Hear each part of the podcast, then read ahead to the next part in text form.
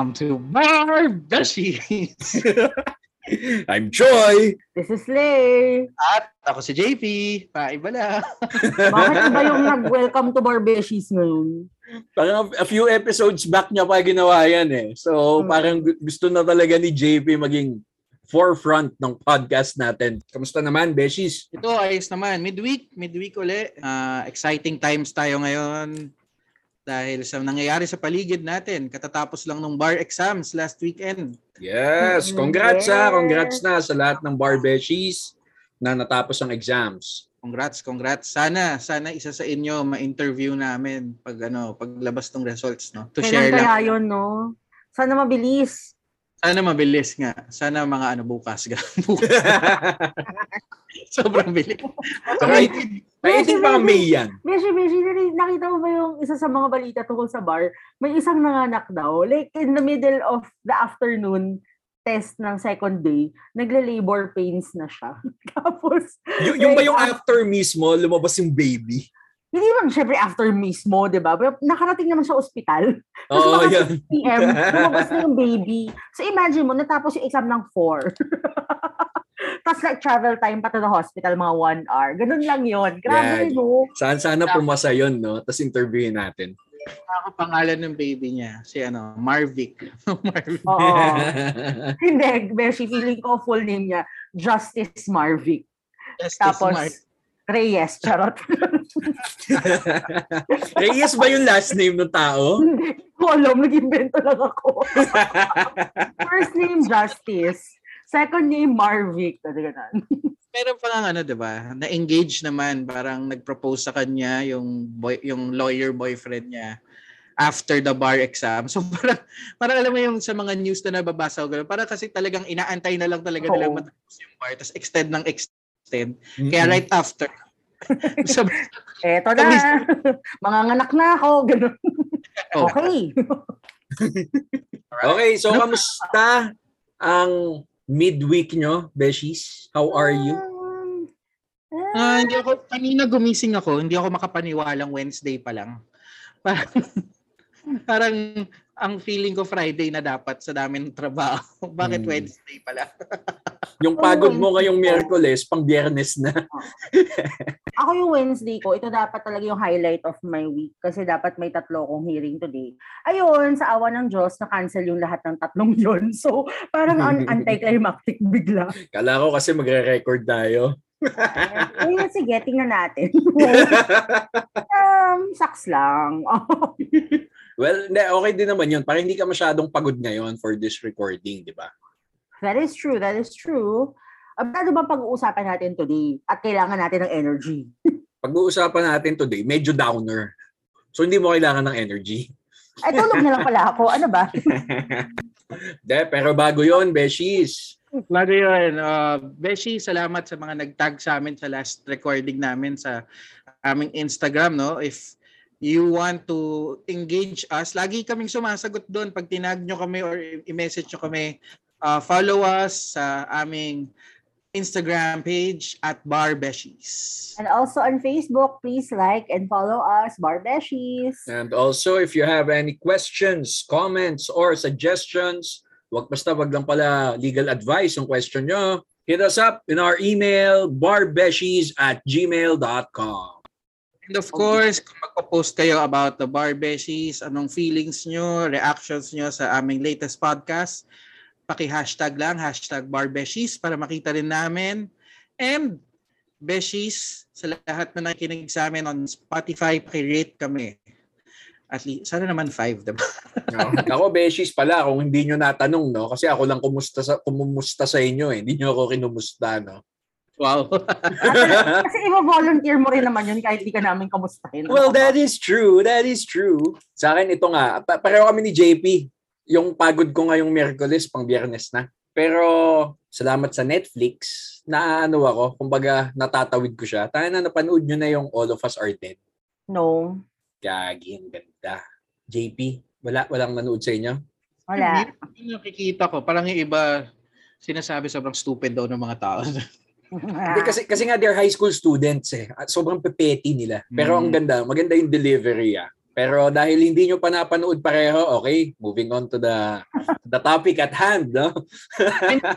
Bago yan, ikaw ba, Choy, eh, nakaka-catch up ka na dun sa Attack on Titan sa Netflix? hindi Grabe, yun ang grabe. grabe na siya. Patapos na siya. May mga petty zombies din ba doon? Wala, wala. Titans. Saka mga teenage feelings na malalalim. Oo. So, yun, yun, yun pala yung common ground nila, yung teenage feelings. Pero ayun, Beshies, no? Kaya ako sinabi kanina na medyo downer tong episode natin. Kasi I think for in the past um in the past 24 episodes and the bonus episodes of Barbeshies, I think um napo-project natin lagi yung ano eh. Napo-project natin yung selves natin as lawyers na parang kumpiyansa tayo masyado sa ating mga sarili. Hindi naman, I'm not saying that like it's a bad thing, no? Pero baka kasi isipin ng mga beshies natin, wala tayong ibang kinakaharap na ano, wala tayong inner issues, no? Dito sa ating pagiging abogado. This is very common. This is very common for all lawyers, apparently. Gusto kong pag-usapan ngayon yung tinatawag na imposter syndrome. Mhm. Yeah. So, define ko muna, Beshies, ah. Yeah, I was about to ask that kasi I, I keep hearing that, the imposter syndrome. Pero like never ko na-figure out what it is talaga. Mm-mm. So like, oh, define please. Okay, so basically, Beshies, ito yung ano eh, yung inability natin to believe that we are good enough or deserving nat deserving tayo sa lahat ng mga good things na nangyayari sa atin professionally. So basically, yung parang tingin mo sa sarili mo eh, faker ka. In the sense na minsan iniisip mo, ay sinuwerte lang yata ako. Or nandito lang ako kasi gawa to ng org ko gawa to ng frat ko, gawa to ng sorority ko. Or nandito ako kasi may kilala si Erpat. Or hindi naman talaga ako magaling. Which in turn, yun yung nag-ano, yung nagbibigay sa atin ng more anxiety Yeah, sa di ba? na- natin na work. So, uh, yun, uh, I guess you, you've defined it very well. And sabi mo nga, it's very common, pero baka hindi lang natin nare-realize that it is imposter syndrome. Mm-mm. Kasi ano eh, when you start to question your capabilities, when you start to question how you work, 'di ba? Parang sobrang laking mindfuck doon eh. Na parang tangina eh abogado ako eh. Bakit parang hindi ako magaling, 'di ba? So, unang tanong ko, Beshies, no? Let's get the ball rolling. Have you ever felt that that you're not good enough or have you questioned your abilities as a lawyer? Lay? Nag-iisip pa ako, wait lang. Pero, an, ah, sige, I'm gonna make kwenta something. Um, recently, my ate and I had a conversation that I realize now is related to this imposter syndrome that you're talking about. Um, narealize naming dalawa na the way that we were raised, para kaming dapat laging self-sufficient. Okay? Self-sufficient in all aspects, which means my discussion right now is not just about me being a lawyer, but me as a person. I I think to a certain extent, medyo type A kasi kaming dalawa na parang bago mo pa sabihin, naisip na namin, naisip na namin si plan A, B, C, D after nun. And na-realize namin that sometimes when things don't go the way that we want to, we feel bad, but for other people, it's okay. Na parang feeling ko, I'm not good enough based on the standards. Na feeling ko na na-ingrain sa amin ng mga magulang namin. Pero sa totoo, hindi naman pala.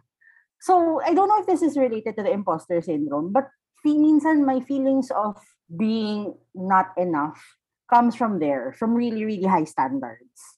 I don't know if that's the same with you guys, ha? pero yon parang as a whole, it's there. eh. I think I, I set unreasonably high standards for myself, kaya feeling ko I don't meet up to that most of the time. So Hindi ko na parang related yan, ah, pero naisip ko lang bigla ngayon. So parang yan nung kasabihan na ano eh, na you should reach for the stars so that when you fall, you fall on the clouds. Oo, pero You- kasi feeling, the, the falling is falling. eh. It still doesn't feel good. 'Di ba? Hindi, I think, I think tama naman, no? Sometimes, uh, the syndrome is brought by uh, our own definition of our standards. That's at- true. of success, yeah. Yeah, yeah. parang syempre meron tayong nire-reach na goal na at some point pag feeling natin hindi natin na achieve yung goal na yun at dahil we set it so high so we set the bar so high nahihirapan tayong i-reach ngayon dinadoubt natin yung sarili natin Ik- ikaw JP, may ano ka ba? May may ganun ka bang na experience na in, I've had. your career? sa akin rather than um, something internal siguro sa akin naman external kasi nung the, the the moment we passed I was still working for the government tapos bumalik kami nun sa office 'di ba syempre parang nag, nag nagpahinga ka ng ilang araw pagbalik mo abogado ka na. So everyone starts calling you attorney. Pinag-usapan natin 'di ba? Attorney, Oo attorney. nga. na parang hindi ka pa makapaniwala pero yun na lawyer ka na. And then I was um, in the company of uh, mga lawyers na talagang brilliant in, in their own right. Um, yung boss ko no that time uh, yung chief of staff ko na sobrang gagaling nila. Tingin ko sobrang gagaling nila na feel ko hindi ako at par na parang hindi ko nare-reach yung standard nung team namin nung time na yun So I started doubting myself kung tama ba na nandun ako sa team na yon kasi parang ang gagaling nila sobra. Tapos ako, wala, parang nakachamba lang. kasi Oo. ganun naman din, kasi ganun din yung iniisip ko noon eh. Um, uh, when I passed the bar, kasi I, I, for the longest time, I, I was a working student.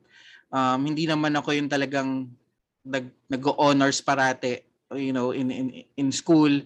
So inisip ko, pagkapasa ko ng bar, most most of it was luck ra- rather than luck and destiny rather Mm. than me working Hard hard. work. for it. So pag pagdating ko doon sa work ko na yon, uh, when we came back, nagkaroon ako ng doubt sa sarili ko na is it really something that, you know, talaga bang deserve ko yung yung pagtawag sa akin na na attorney tapos syempre people will start to depend on you. Tapos parang ang hirap eh, may nakadepende na sa'yo, may biglang nagmamatter na lahat ng sasabihin mo, so pag-iisipan mo na rin lahat and all of those things. So yes, it did. It did happen to me. And not just that, no. Uh, even in my current work, kasi ay, lagi niyo naman ako inaasar tungkol sa sweldo ko. Hindi ko nasasabihin, kota na ako dun sa last episode. because uh, I I I uh, I got a position na medyo senior sa isang sa company sa current company ko ngayon. And because uh, and it, it, it's because of a specialty. Yun yung sinasabi natin, 'di ba? It's because um, of data privacy na konti pa lang talaga nagpa-practice. And then ngayon, I'm in the company of mga batikan na dun sa industry ko.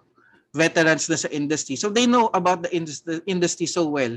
And sometimes I come in, nagda-doubt ako na parang para dito ba talaga ako sa sa industry na to? Kaya ko ba to?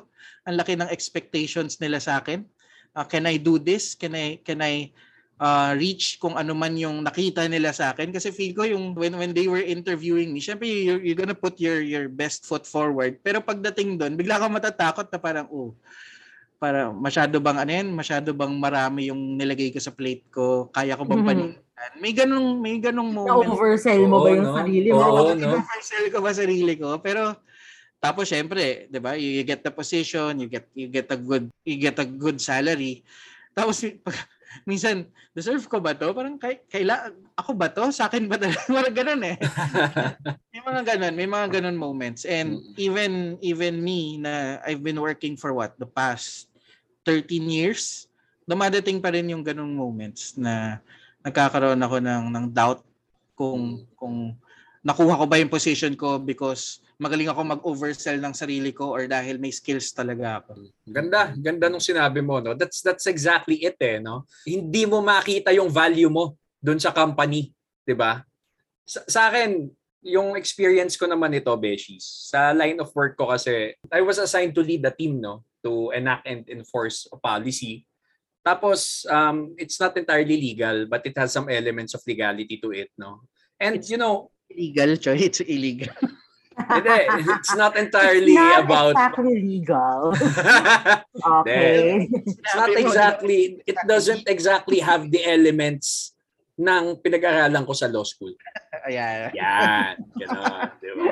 And you know, syempre, you you will question yourself eh. Ba- bakit bakit dito ako nilagay? 'Di ba? So yung sa akin, I mean, I was the new guy at work, no? Then after siguro a little over half a year, I was given this parang gargantuan task uh, to oversee uh, one of our city's uh, big projects, no? A project that would, I think it would either make or break our city, no? In handling this COVID-19 pandemic. So alam nyo yun, um, I look at it this way, eh. Walang contemporary na president yung pangyayari na ito. So wala akong makunan ng standards. Wala akong makokopyahan. So this is all new, di ba? So what do I know? Um, I'm a young lawyer tasked to lead this this team of professionals, doctors, uh, engineers, and others, 'di ba? Parang ano ba, 'di ba? Many times over, tinanong ko yung sarili ko kung bakit ako, bakit ako nandito, and kaya ko ba talaga, no? So, on one hand, siguro naisip ko, baka ako lang yung napili kasi wala nang ibang gagawa nito or baka gusto lang ako subukan for a few months. Parang holdover capacity lang ako. Tapos eventually papalitan, no? On the other hand naman, parang bilang mayabang ako, no? Yes, Lay. Self-aware ako na mayabang Yes. ako. Good job. Good job to you. Oh. Yes. Na naisip ko na ano, na baka may nakita sila sa akin na potential in running this business. But you know, it's been 10 months, no? And uh, you know, every single day I still question myself, am I good enough for this? Am I good enough to lead this team? May may isa pa pala, no? Wag na tayo lumayo. Dito na lang sa podcast natin eh. When we were discussing how to start the podcast, how we will do this. I was thinking then, are my experiences as a lawyer uh, enough na to actually host a podcast about lawyers? May integrity ba ako? May authenticity ba yung mga pagsasabi ko dito? Ano? And Oo, of course, ano, ano? Ako walang ganun, kinapalang ko lang mukha ko. Game. Ayun na eh. It's, it's so unmayabang of me to actually think that eh. Diba? Leo, ang Leo of you. Yeah. Then tsaka isa pa, ano din eh, ah siguro ito, ito, very vulnerable ako ngayon. Ah, I think it also has something to do with the fact that ah, naka two takes ako ng bar. Sinabi ni Lay kanina, the standards that we set for ourselves are sometimes too high that minsan eh, it's not good enough kahit na sobrang nandun ka na sa kalingkingan, malapit ka na dun sa standard na sinet mo, tapos hindi mo nakuha. Parang you'll be too hard on yourself. You think you're not good enough. Diba? you know, can I also add, ito lang na-realize ko, you know, I think the imposter syndrome starts in law school. I, I, I, I will make that statement because I think some of us, eh, well, there are professors that actually make you feel like you're never going to be good enough. Right? In recitations, for example, I think, let's be honest, may mga tao talaga na pag dating sa law school, sa recitation, pag kinausap ka ng professor mo, parang lagi kang tanga. 'Di ba? Mm-mm. Parang Mm-mm. laging walang sense yung sinasabi mo. Parang lagi kang mali. Sit down, miss yan. Ganun palagi, which I do right now. Charot, joke lang. Uy, joke lang, hindi. Ang bait ko kaya. Pero, ano? hindi. Hindi, pero kasi di ba totoo, ganun naman yun eh. I think, eto, I've always thought of myself as a very confident person that I can really speak to whoever, regardless of, of kung sino ka man. But when I got into law school, first year of law school was very difficult because I really felt like I was the stupidest person in the world. Like, I couldn't understand the shit that I was reading. Imagine mo, basa ka ng kaso for the first time in your life, akala ko enough nang basahin yung syllabus. Hindi ba pala? diba? And then when you stand in front of your professor and he asks you all of these things, you feel like, you feel so small. Yeah. Diba? And that you're never good enough. And I think that carries over to when you start becoming a lawyer, right? The process of studying for the bar. And then when you become a lawyer, diba? That carries over eh, na parang, like, eto, share ko na naman yung pinagdaanan namin ni Verlin. Kasi every Ah. time may hearing kami, lagi kami parang nag-overthink na parang, shit, paano ko sabihin ni Judge ganito? Ano sasabihin natin? Ganon. Na parang lagi mong i-preempt yung mga, lahat ng pwedeng mangyari para you can try to prepare for it. But you know, at the end of the day, papagalitan din naman ako nito eh. Tama naman. No? diba? So, pero feeling ko, it's, the industry itself fosters the imposter syndrome na parang you will never be good enough. But at the same time, gusto ko rin lang i-share na I feel like it kind of drives some people. I don't know if you will agree with me on this. Mm-mm. Na parang the imposter syndrome drives people to do better. It drives people to be, to strive more. Ganon. Kahit na minsan impossible yung standard. Ganda nun kasi ano eh, the legal profession is really, it's a competitive environment. Yeah. And yes, it starts in law school. Mm-mm. 'Di ba? Na talagang, pucha, kahit gaano ka katalino nung college, pagdating mo sa law school, pantay-pantay kayo eh. Yeah. Na- na- naramdaman ko yun kasi nga, legal management ako nung college, di ba? I, I thought I had an Ma- edge. ma- ma-connect mo lang yung undergrad mo, no? I, I thought I had an edge talaga, Beshi. Kasi I had law subjects before. I had persons, consti, crim, commercial laws, corp, corp. Tayo na, lahat yan na gawa ko na. Pero puta na, bakit pagdating sa ano, bakit pagdating sa sa law school, pucha, talagang lahat kayo pantay-pantay. I, I think uh, early on, natutunan ko na yan in law school. Na doon mo talaga may experience yan. Pero one of my good friends um, in law school already told me early on, sabi niya, alam mo sa law school, it's fake it till you make it. which which which which speaks truth, 'di ba? Mm. Kumaga, parang kailangan mo lang mag-exude ng confidence. Uh, magkunuring alam mo minsan. Oh my God, that's so true. Oo, pag, pag magre-recite ka until you make it until until you pass the subject until you you get through the recitation until you pass the bar. Mm. and i guess hindi siguro hindi na hindi na while working. You can't fake it 'di ba kasi may may consequences na yan. But until until you pass the bar 'di ba yun nagsisimula talaga siya, siya sa law school. And lahat lahat tayo pinagdadaanan yun. At Yeah, some point in our lives it's very normal i guess. Mm-mm. So dahil dun sa sinabi ni JP na fake it till you make it, masasabi natin, and I think all three of us will agree, no? law school breeds the imposter syndrome. Dahil dun sa fake it till you make it. Why? Kasi pagka ano, wh- when you fake it till you make it, pa- paano ba yon? Paano yung fake it till you make it? Baba, ano lang eh, um, you just exude confidence, pero alam mo na medyo hindi substantial yung sinasabi mo hindi nun mahahatak yung grade mo? And can you fake it till you make it sa exams? it's not an end all be all naman in, in law school but I think it's one of the skills that you learn. Hindi naman pwedeng fake it till you make it lahat, 'di ba? Skill lang 'yan. Ay, alam mo kung paano mo if you fake you get through the recitation. It's not you get, it's not going through a recitation um and hindi naman 'yan yung gagamitin mo sa lahat ng exams mo. Pero syempre, it's a skill that you learn once in a while. You you, you learn how to use and when to use it. Pero di ba kapag yun yung parang mantra mo pagdating sa law school, tapos um, let's say pumapasa ka sa exams, pumapasa ka sa mga grades mo, pero you know you just faked it till you make it in the sense na paano ba? Hindi naman maganda yung study habits mo. Siguro, paano ba? Siguro you just pass kasi, well, may, nag-aaral ka. Di ba? Nag-aaral ka pero not as hard, no? So, paano mo ma-apply yung ganong klaseng yung ganong klaseng parang work ethic mo pagdating sa work? 'Di ba? Parang like you said, hindi gumagana yun. May may repercussions na pagdating sa trabaho eh. 'Di ba? So, ayun, Ako talagang ang kasi, ano, yeah, Hindi starts in law kasi school. matatanggal talaga yung fake it till you make it eh. Honestly talaga, yung, ka, paano ba to?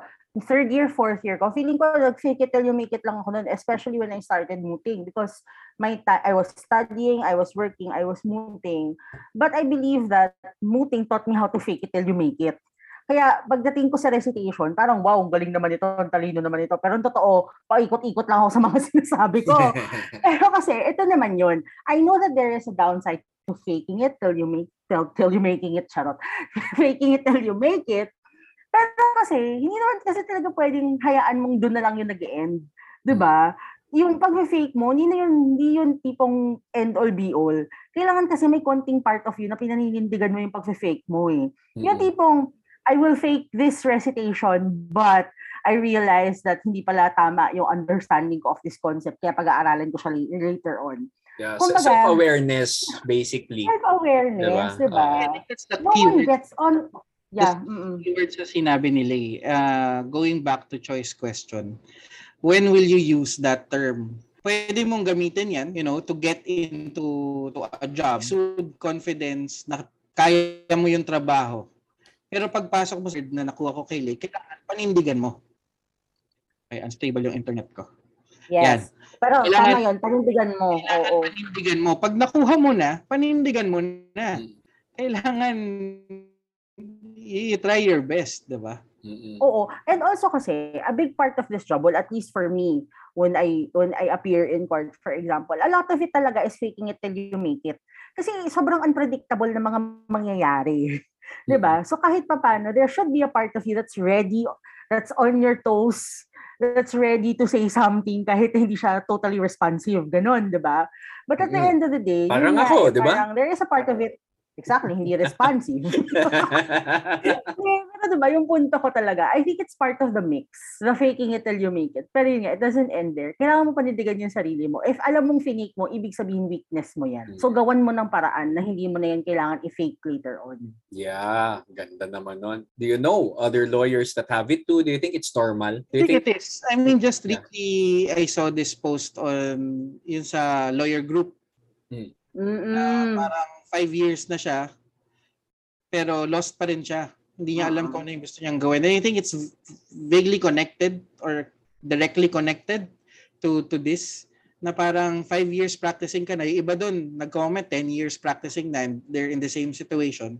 Because it's very normal for you to to be in that position. Kasi nga, ang pagiging abogado, the practice of law is an evolving practice. Until mahanap mo yung niche mo. I think very vulnerable ka sa gantong situation or placed in this kind of situation until mahanap mo yung talagang practice na gusto mo. what what do you think are the downsides to this no if left untreated? Kasi nag, nagbibigay na tayo ng ano eh. Nagbibigay na tayo ng idea on how we can handle it. You know, I I think um out of out of our fear, out, kapag may imposter syndrome ka, out of the fear of being found out, minsan hindi na tayo lumalabas ng comfort zone natin, 'di ba? Parang not addressing it effectively can actually prevent you from being your best self when you're doing something. Magkakaroon ka ng analysis paralysis, mag-overthink ka, tapos, you know, parang ano eh, I guess, parang ang, ang dali mag-quit eh. Ang dali magsabi na I, don't think I can do this. I don't think I'm the man for the job. and I guess uh, more than that, you also start questioning everything around you. Yeah. You're questioning the actions of other people, kung totoo ba yun. Kasi kine-question mo yung sarili mo eh. Kine-question mo yung capacity mo. You also start questioning yung capacity ng ibang tao, which is not, it, it, it, is- it does not produce a healthy and working environment. Mm-mm. Ang sa akin, ang naisip ko doon, ang laking blow nun to your self-esteem. Kasi diba, at the end of the day, sino bang dapat ang main cheerleader mo? Ikaw. Yeah. Diba? Hindi ka naman cheer ng ibang tao. Ikaw ang dapat mag-raise sa sarili mo to for you to be able to reach your potential. Pero if you're always there, constantly doubting yourself, you're, tama si Choy, you're gonna stop yourself from reaching your full potential and also going down that slippery slope about yourself, loving yourself.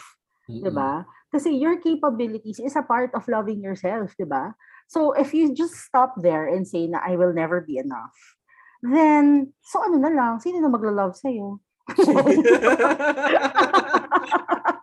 parang may hugot ka ba dyan, Beshi? Hindi, wala, wala. Totoo kasi talaga yan eh, na parang, you know, of course, everyone has self-esteem issues. yeah. But if you don't do something about it, it's it's a, it's a deeply personal thing and it's really something that you should do something about. Hindi ka matutulungan ng ibang tao dyan. Kasi 'di ba, if you have the imposter syndrome, even if people cheer you on and say that you're the best, you're really really good, hindi mo paniniwalaan eh.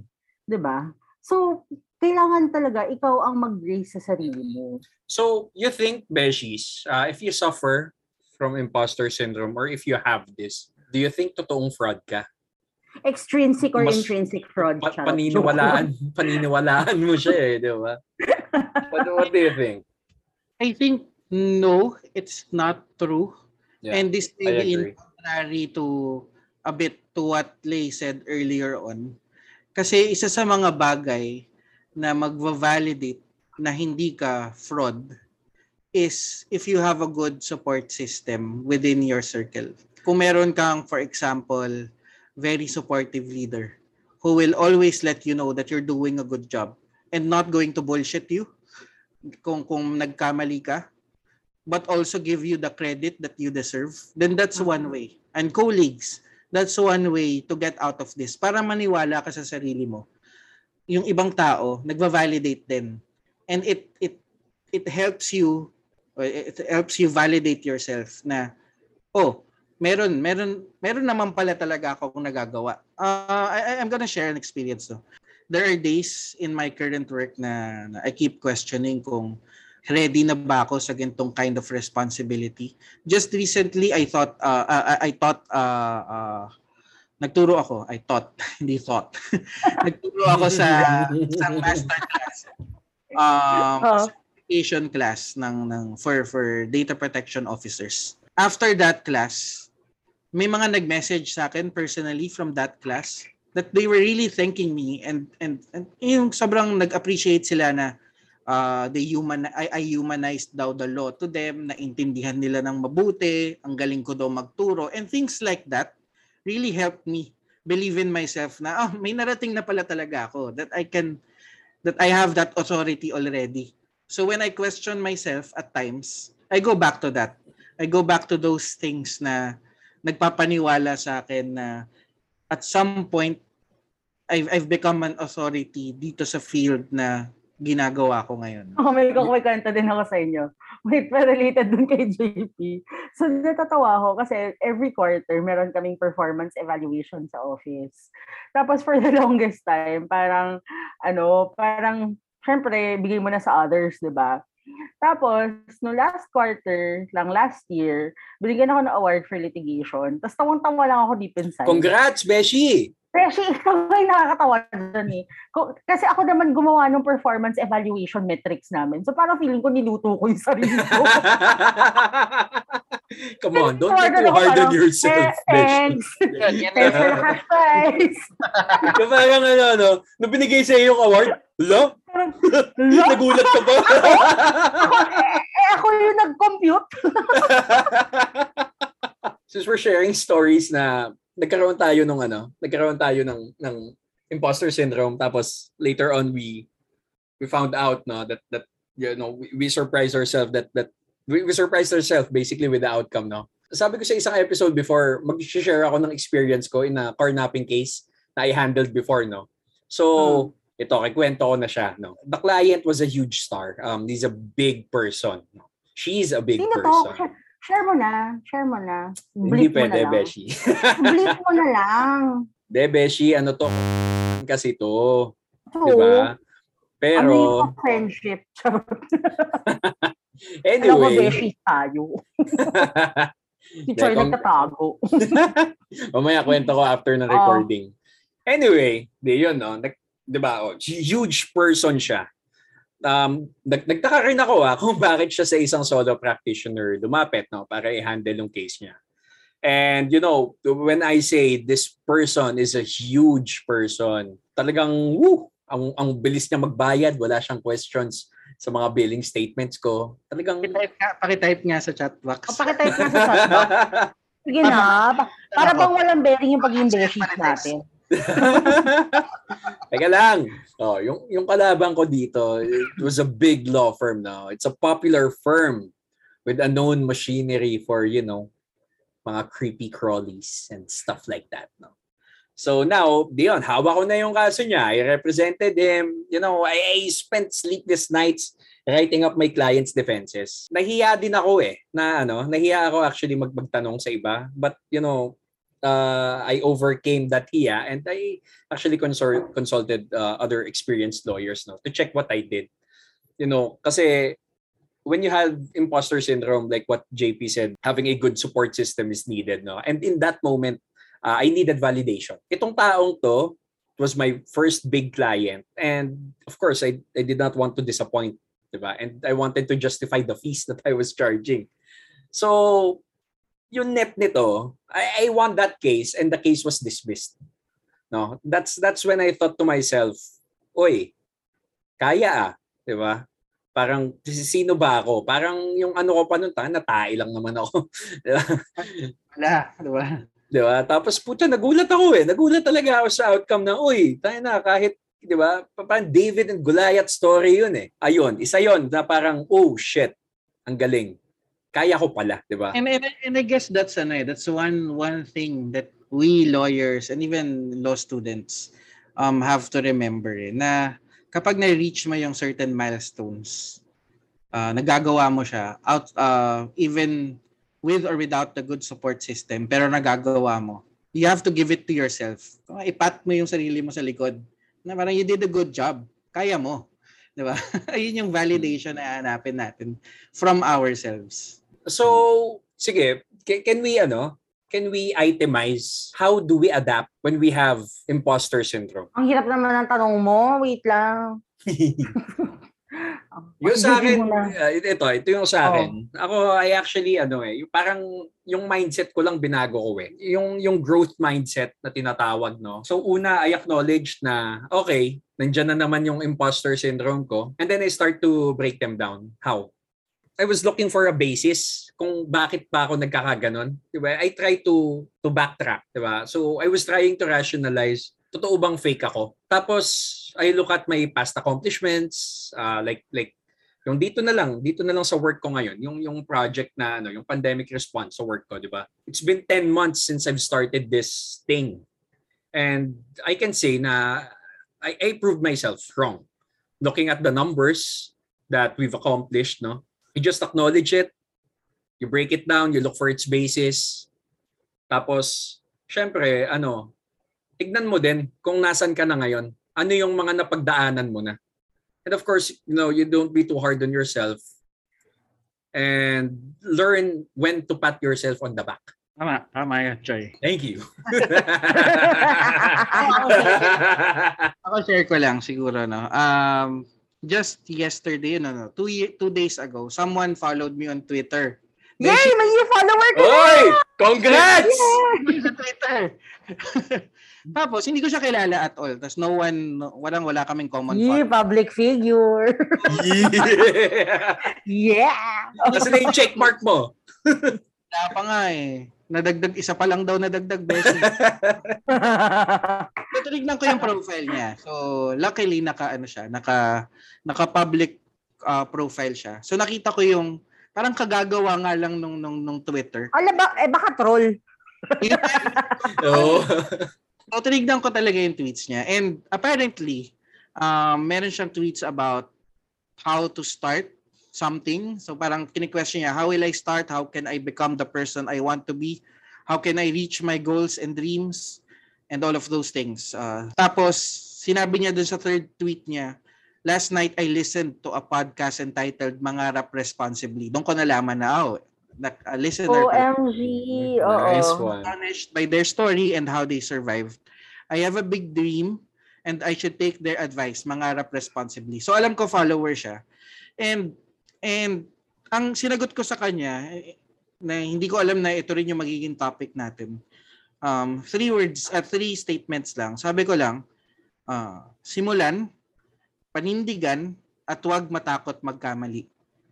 And and it sums up siguro para sa akin kung paano may i-handle yung mga ganitong situation wherein you question yourself.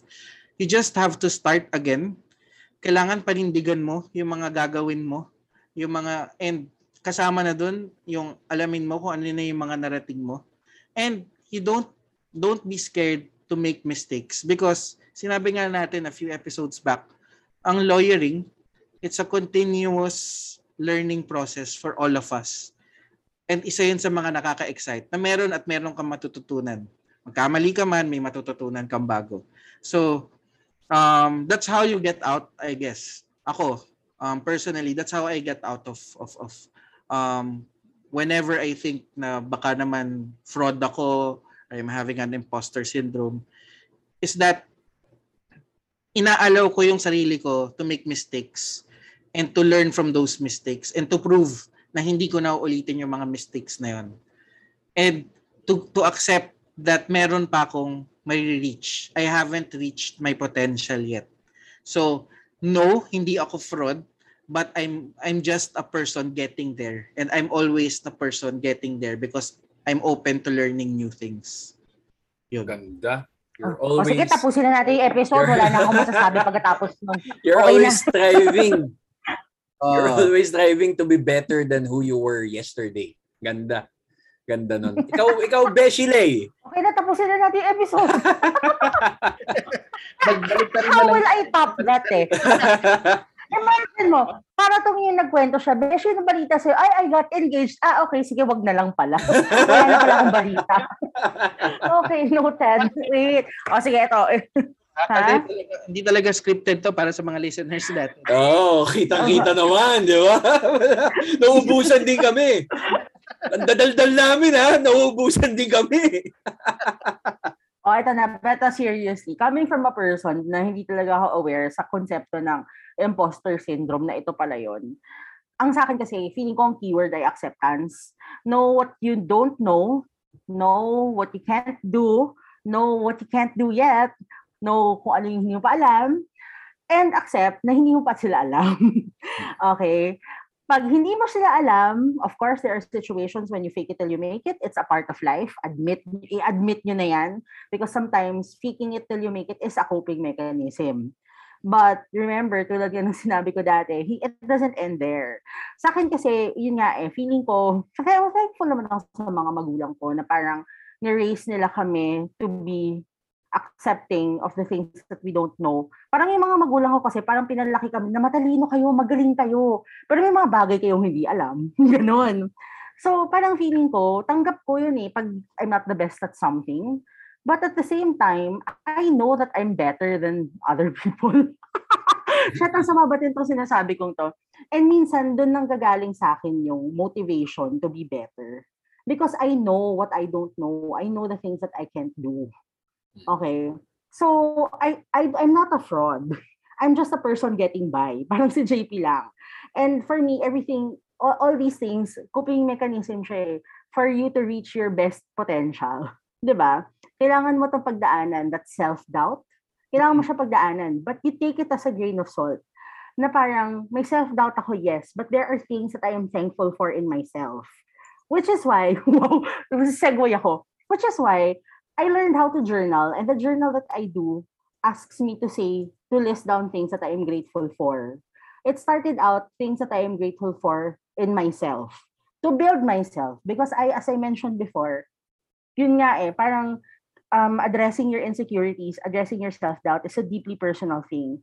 Ikaw ang dapat bumubuhat sa sarili mo with the validation of others. Pero primarily, ikaw yan. So, alamin, be aware, accept what you are not, but at the same time, be thankful and build up on the things that you are thankful for about yourself. 'Di ba? Para hindi ka maging fake. Okay? Para hindi ka maging fraud. And I think at this point, I think that I am not a fraud. I'm just a person trying to make it through the day. Ganun lang yan. And I, whatever tools that I have in my pocket, I use that to get through my day. Ganon, yun lang. Sabi nga ni ano, 'di ba? Sabi nga ni Competitive, competitive talaga to si Lay, eh, no?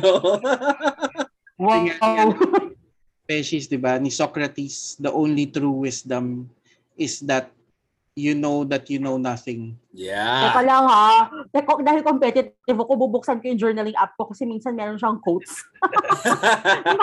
Hindi ako ng quotes. Si Socrates, ganun ka hindi sila. Kini-question niya eh, no? Socrates, ilalabas Oo, niya yung wait. journal niya sa, at ng quotes Wait, niya.